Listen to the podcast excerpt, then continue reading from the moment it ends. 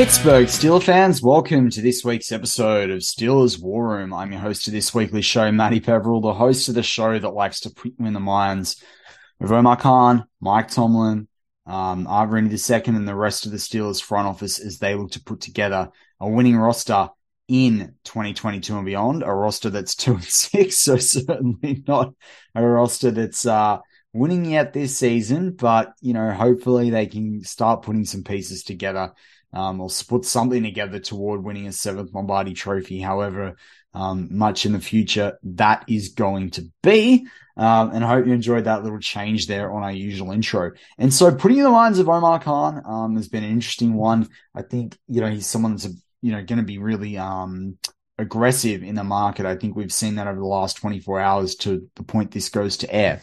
So before he even made these moves, I actually had put in the BTSC selection. We submit our titles a few days early, and I put one about reforging the Steelers, and basically felt like it's a bit of a nice mid-season, particularly because it has been eight games. Um, you know, obviously it's 17 games, but you know, it would have been halfway through in the old, um, the old logic, but in, uh, 20, before the 21, 2021 season. So I thought, I was just thinking like, who's looking like they're not worth bringing back at this point or the jury's a little bit out on them. And then who's definitely starting to show up and take, you know, really make a difference.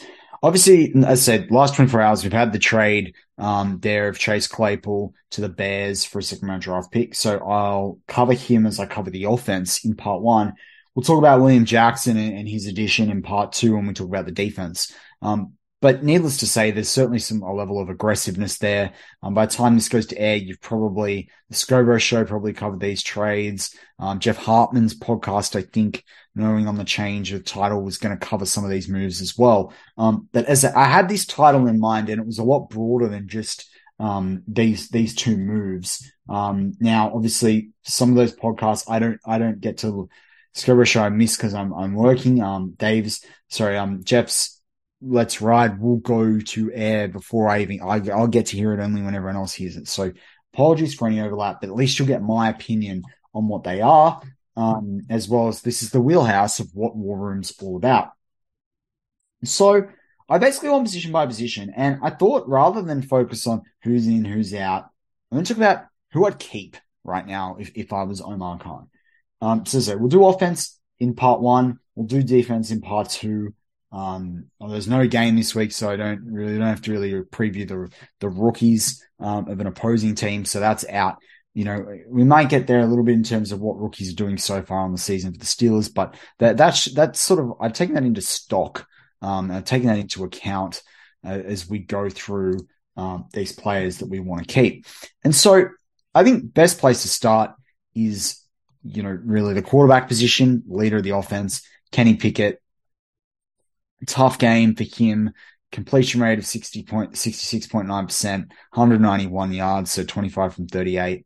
Um, sorry, 65.79%. His quarterback rating was 66.9. Um, sacked six times. It's a tough day at the office. One interception, no TDs, um, seven rushes on the day for 37 yards. That's an average of 5.29. Um, played all the offensive snaps. But that was Philadelphia. That was the game against Philadelphia. You obviously keep him. You know, the, the, Kenny Pickett deserves a chance to really prove he's a franchise quarterback. I think he's got what it takes. You just got to put the right pieces around him. So that's kind of uh, interesting from from that perspective when you talk about where the Steelers might be angling in terms of next year's draft. Now, you look at the other guys in the room I think you move Mitch Trubisky. Now, I don't think he's going to get a lot of takers in the NFL. I think with the cap number, it kind of makes it a little bit interesting in terms of what you you're actually going to do with him. But I do think you try and move him. Um, and I mean, he's only, but you can cut him. It's only going to cost you, impact you by 2.625 million. Dead, you know, the cap saving would be 8 million. So it's not the worst. And I say that because I bring if he's up for it and you promise him that he's the backup, um, I'd bring back Mason Rudolph. Quite honestly, the way this offense is going right now, particularly with a, new player other than Canada, knowing that what Trubisky did, he's obviously not getting a chance to be the starter in Pittsburgh. I think you try and move him if you can. Uh, just, I don't see why you wouldn't. Um, and you know, Mason, I think there maybe we model him into a bit more of the Charlie Batch um, sort of type player, long term backup, um, Landry Jones sort of style. But I can understand if Mason goes, I'm done with this, I'm going to move on. But look, that's just how I feel based on the quarterbacks on the roster at this point in time, because Mitch clearly is not the answer. Um, so, I mean, at least we didn't have to play Mason yet. Um, or at least we don't have to play him uh, in terms of Kenny getting injured or Kenny not being ready um, to this point. Let's move on to the running back position. I've got Jaylen Warren for sure. He's staying on this roster. You don't bring back Benny Snail. Um, and I call him Benny Snell, he's Snail Pace. Anthony McFarland is still on the rookie contract next year. So I think I've got that correct. Um, so you bring him back. Um, provided that you're happy with his health and injuries and all that sort of stuff. Um, Najee Harris. Now, yes, they're going to bring back their first round pick. A lot of people talked about would you move him? If you got an offer, I think you got to listen. Um, I don't think you're going to get an offer. Uh, that's a first rounder. I'm not sure you get a second rounder. Is he worth a third rounder? Well, you're probably getting a decent running back in next year's draft and the dime a dozen. Um, so, you know, not, a, not the best running backs a dime a dozen, but you can get good running backs uh, for, for cheaper. Now, he does have a massive cap hit, so you're probably not moving him even next year. He's probably playing out the full four years on his rookie deal. Um, would I, if a running back fell in the draft, would I be afraid of getting him number two or three? Heck no. Um, absolutely heck no. Particularly if they get a top 10 pick and at the top cornerback or offensive tackle, who I think are the most important needs right now off the board, you totally trade back and get more picks. And that's where they could bring in a really good running back in the second or third round. So that's kind of how I'm feeling about the running back position. Wide receiver, George Pickens, 100%. No reason why you'd ever move him. Um, at this point, I don't know. I can't see why there would be. Diontae Johnson, his his deal, you you're not really able to do much with that. It's too much of a hit unless you got a really good trade that made the the cap the dead you know the dead money worth it. Um, I think his trade, his cut one is 11 million. His trade one is also a million pre June, post June cut it's five million. So you could move him after the draft if you really felt that you got good value out of some wide receivers there, but um, or you got someone good in free agency. But it's it kind of for what you want for Diontae, I don't. I, it's kind of hard, and you probably want to give him another year, and he'll probably finish this year stronger than what he started, um, as well. Now it's a lot more friendly in 2024. That's when I think they would move him, particularly because he's got a roster bonus for three million um, in 2024. But anyway, so Diontae's there. Calvin Austin's there. Obviously, you bring him back. Now I think Boykin deserves a look. He's not on calling to go over the cap. Um, Miles Boykin is not there and I think that should be right in terms of the deal he signed in 2023. Look, I think you have a look at him. I think he's got a chance to play down the stretch. I like what he's got to do with Claypool gone. He can do a lot of that. Got special teams value too. And then you bring that. And staying with Steven Sims, I think let's see what he's doing. Let's see if he can stay healthy. Um, I'm probably more positive about bringing back Boykin than I am Sims, but um, you know, I, have always liked Steven Sims as well since he entered the NFL, and I think he's, I think he can do things um, when you put him into space. Tight end position: Gentry, Heyward, Freiermuth. Now, I am of the view I'm not a Derek Watt fan. I Haven't been. I know he does some stuff on special teams. In my mind, you play, you change how you want to use a fullback position, kind of how to have it more of an H back role. Um, because I'm assuming Canada is going to be gone as part of the reforging. Um, that's otherwise that's a chink in the armor. Um, but I think, I think you move, um, uh, uh, sorry, Derek Watt look for other, I think guys like Miles Killebrew and if you, and you know, there's someone else you can find, um, out there that can do the job as well. Um, but I think you move Heyward to fullback if you can, and then you can bring in a rookie tight end, um, or look for a more vertical threat at tight end as well, given you've got the blocker in Gentry and Freiermuth can do both. Um, but that's kind of how I'd address fullback and tight end. Understand if they go out and get a fullback and that, and, and Heyward stays as that second or third tight end. But I, I prefer to go bigger and, and more receivers, more receiving in that position. Make make this the defense have to second guess around Freiermuth. On the offensive line, Dotson's back, cheap million dollars. He's he ain't going anywhere. He's improving along the line as well. You're not you're not touching him. Kendrick Green, you're probably not as a depth piece again. He's cheap unless you got an offer for him. Dan Moore Jr., same thing. But I am up for them drafting a tackle, and he actually played a bit of guard in college. I'd be open to seeing if they got a good tackle who they felt really high on, um, Green wasn't forming training camp in going into 2020, the 2023 season. Right now, from where I just where I'm sitting midway through the year, I think you'd look at moving Dan Moore and would would then Green just be purely the backup at center. Cole, I don't think he's the long term center for the Steelers, and I'm open to using a top three draft pick on him. I'm probably more confident about bringing in a veteran, um, a veteran center or someone that comes off contract or um, an inter- particularly, um, but whether there's someone that's available. You know, you, you never know there that's in terms of available via, via trade um, or that's cut that's not necessarily available right now. Um, that's that's kind of an interesting sort of perspective. There are a lot of centers that are out. Um, Garrett Bradbury's probably the one that I like the best in terms of experience from the Vikings. Bradley Bozeman's out there, you know, so like the best center in the league by any stretch. Um, so they're probably the two guys. I mean, Connor McGovern from the Jets, but I think they'll re-sign him. Um, Austin Blythe, I like last year, and I wish they'd gotten. Um, but I think the Seahawks will keep him for depth there. They want they want to just keep some you know stability there. Particularly he's having a good year because Geno Smith's having a better year than people expected. Um, so Bradby's probably your top target um, there, but but we, would have to see.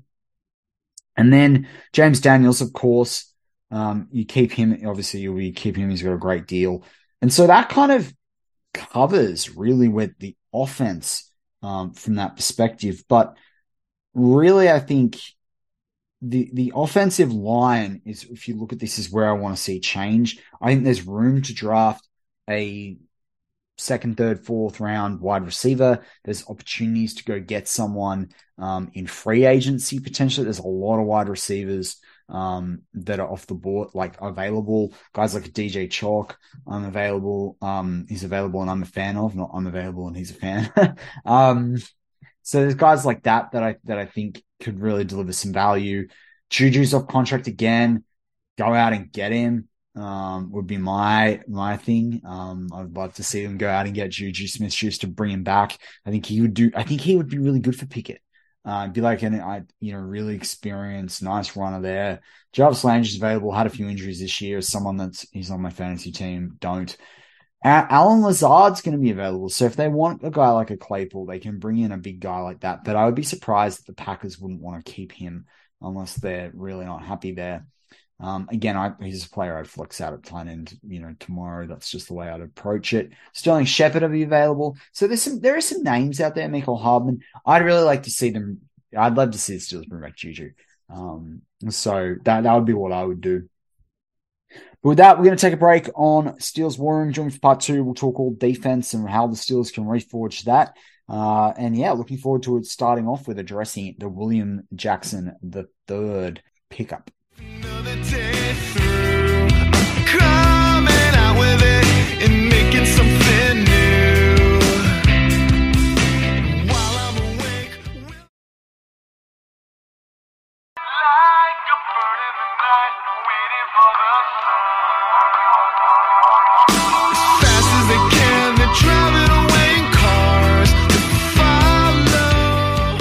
we're back on Steelers War Room. I'm your host this week the show, Matty Peverill, the host of the show that likes to put you in the minds of Omar Khan, Mike Tomlin, and the rest of the Steelers front offices. They look to put together a winning roster in 2022 and beyond, a roster that's got some catching up to do to get to a winning record. Now, I actually missed something. What I was going to say about the Claypool trade as well um, with the Bears. So obviously, Claypool, they got the second round draft pick. There was a mistake in the reporting that that was the one that um, the Bears got for the Ravens trade with Roquan Smith. No, it's their original pick, which is probably draft. Now, the draft network reckon that was going to be a, th- a 35 to top 50 pick. now, I'm sorry, I meant to cover this off in, in part one. When you when I went back to the draft network this afternoon before I record this on my Wednesday night, and then it goes live on your Wednesday afternoon, I went back and had a look at what they said about the draft, and they said the best pick was Alex Highsmith, which I think we can all agree with that um, from that draft. Then they said the biggest surprise of the draft was the Steelers picking Chase Claypool because there was a slew of talented, talented CBs available. Um, and despite having Joe Haden, Mike Hilton, Steven Nelson, Haden was 31. Um, you know, that's, that's not great for, for cornerbacks.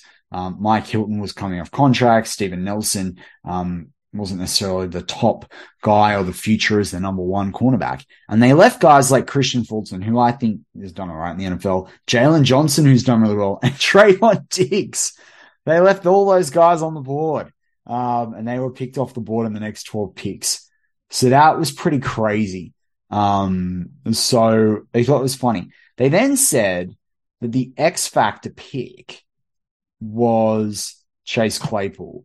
And they said it was a surprising pick for a number of reasons. Aside from um, the dynamics that they had outlined around cornerback, they said he was really raw. Um, so they were surprised to see the Steelers invest their top pick um, while up against the end of Roethlisberger's career shot clock. And so it's a fa- fascinating subplot, sub, uh, subplot. Um, and if the Steelers got a different version of Claypool than what we, what we saw on tape on Notre Dame, they'll be justified to make the pick.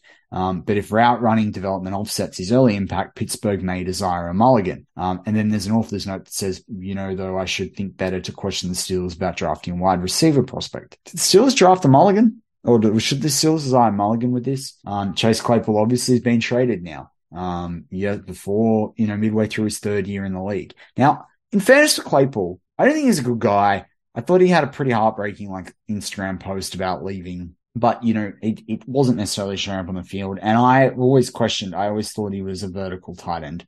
I worried about that. I swept it away when we drafted and got sucked into the hype. But through year one and year two, it's just what I've thought and it's what I've done and things like a Madden or whatever. But I've said it to Marky D for a while, who I host Touch Down Under with every Friday night live on YouTube and Facebook goes to air on Sunday morning before the game. So yeah, I mean, it is what it is with Chase Claypool. Now, they also did an analysis of whether the Bears won the trade, and they said it was kind of interesting. They talked about the Bears entering the trade deadline with the 32 ranked or worst passing offense.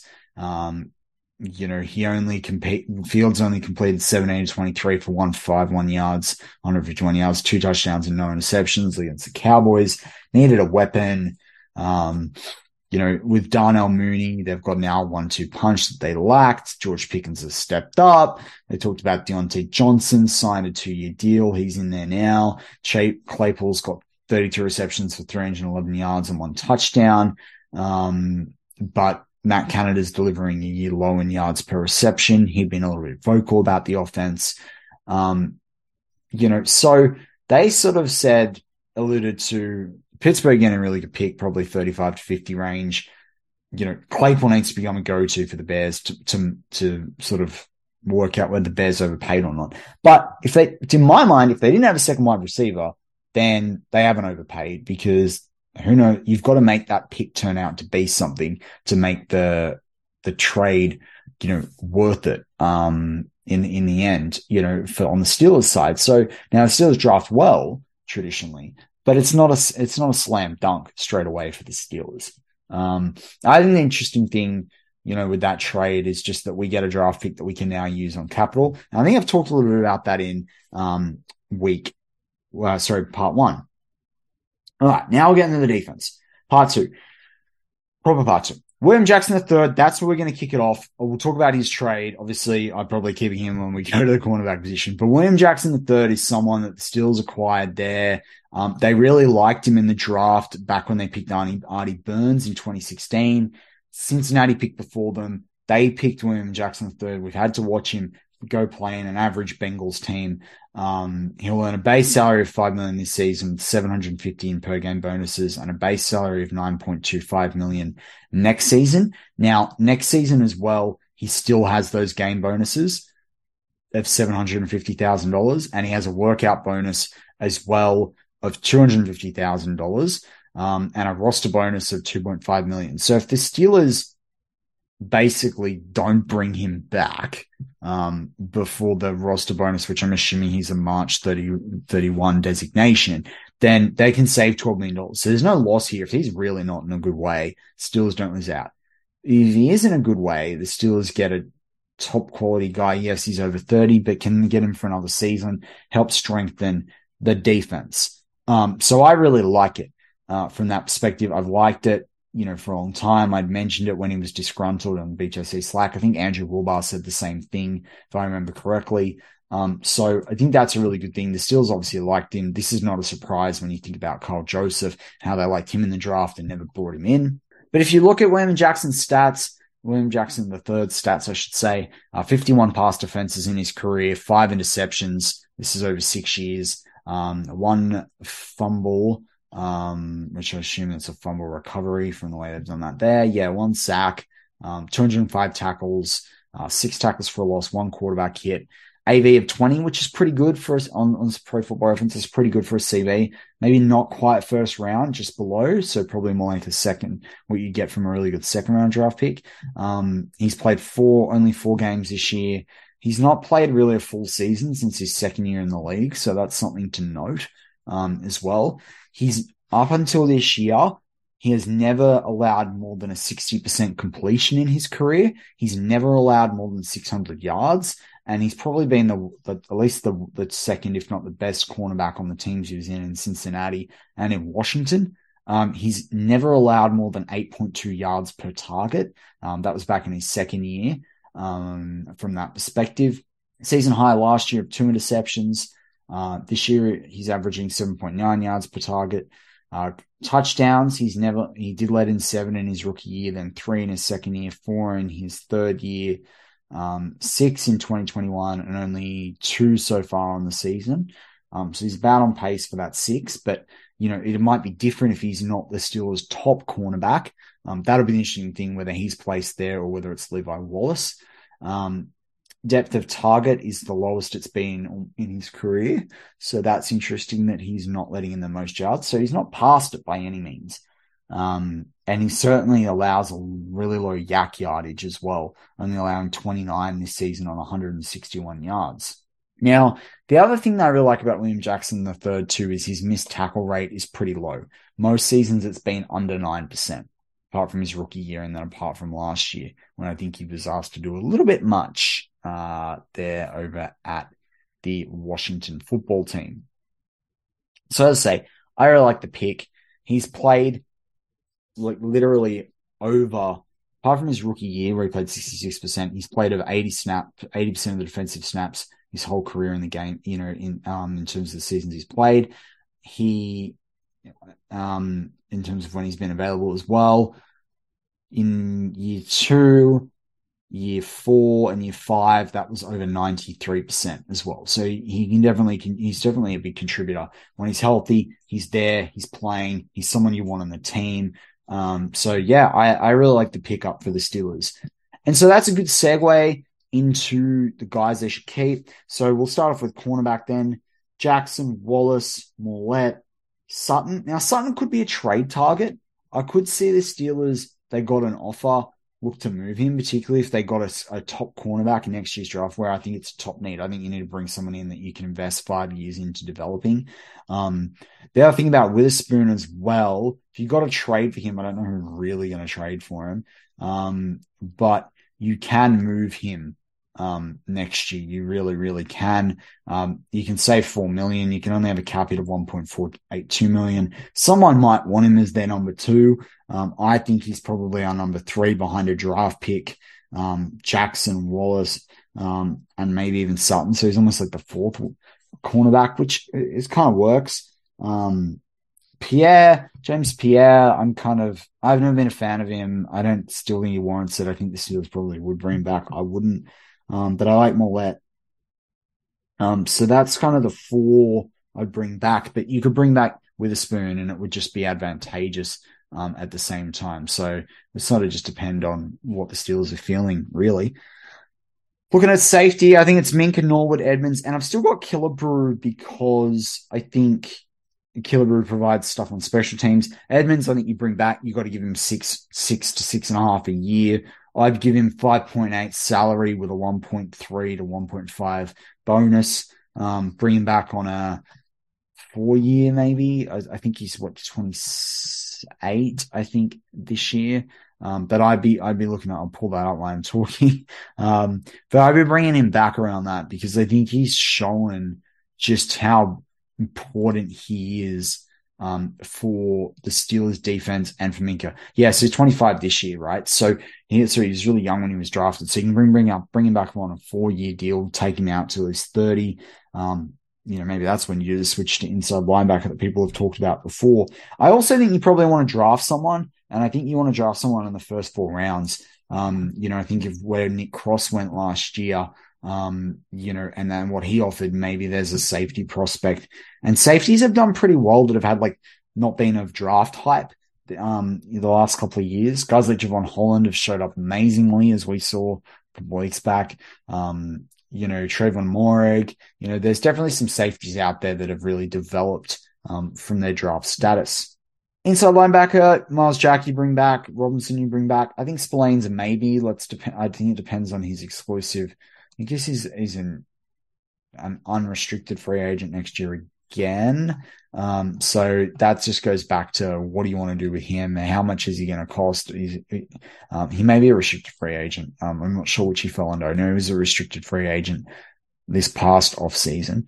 Um, and I have them bringing back Devin Bush. Depends what Devin Bush's expectation is. It depends what um, he's offered elsewhere. I think put in a competitive offer low, like maybe lowball him a little bit compared to where the rest of the league is sitting, but let him test the waters like Edmunds, and perhaps he decides he wants to stay um, in Pittsburgh. I mean, if you get him on like a five to six miller year deal, I think that's worth it. I really do um, for him, and let him and Myles Jack, de- you know, develop a really nice partnership together.